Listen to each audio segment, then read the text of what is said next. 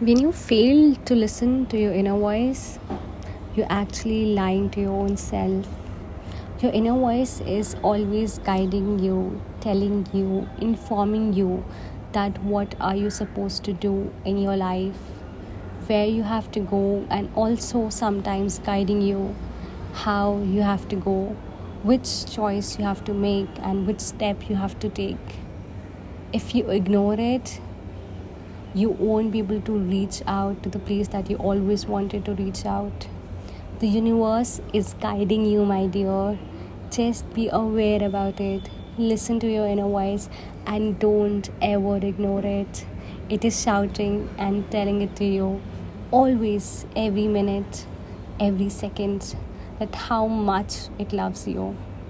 You might not be aware right now, but you will be soon. Hey, self, I love you.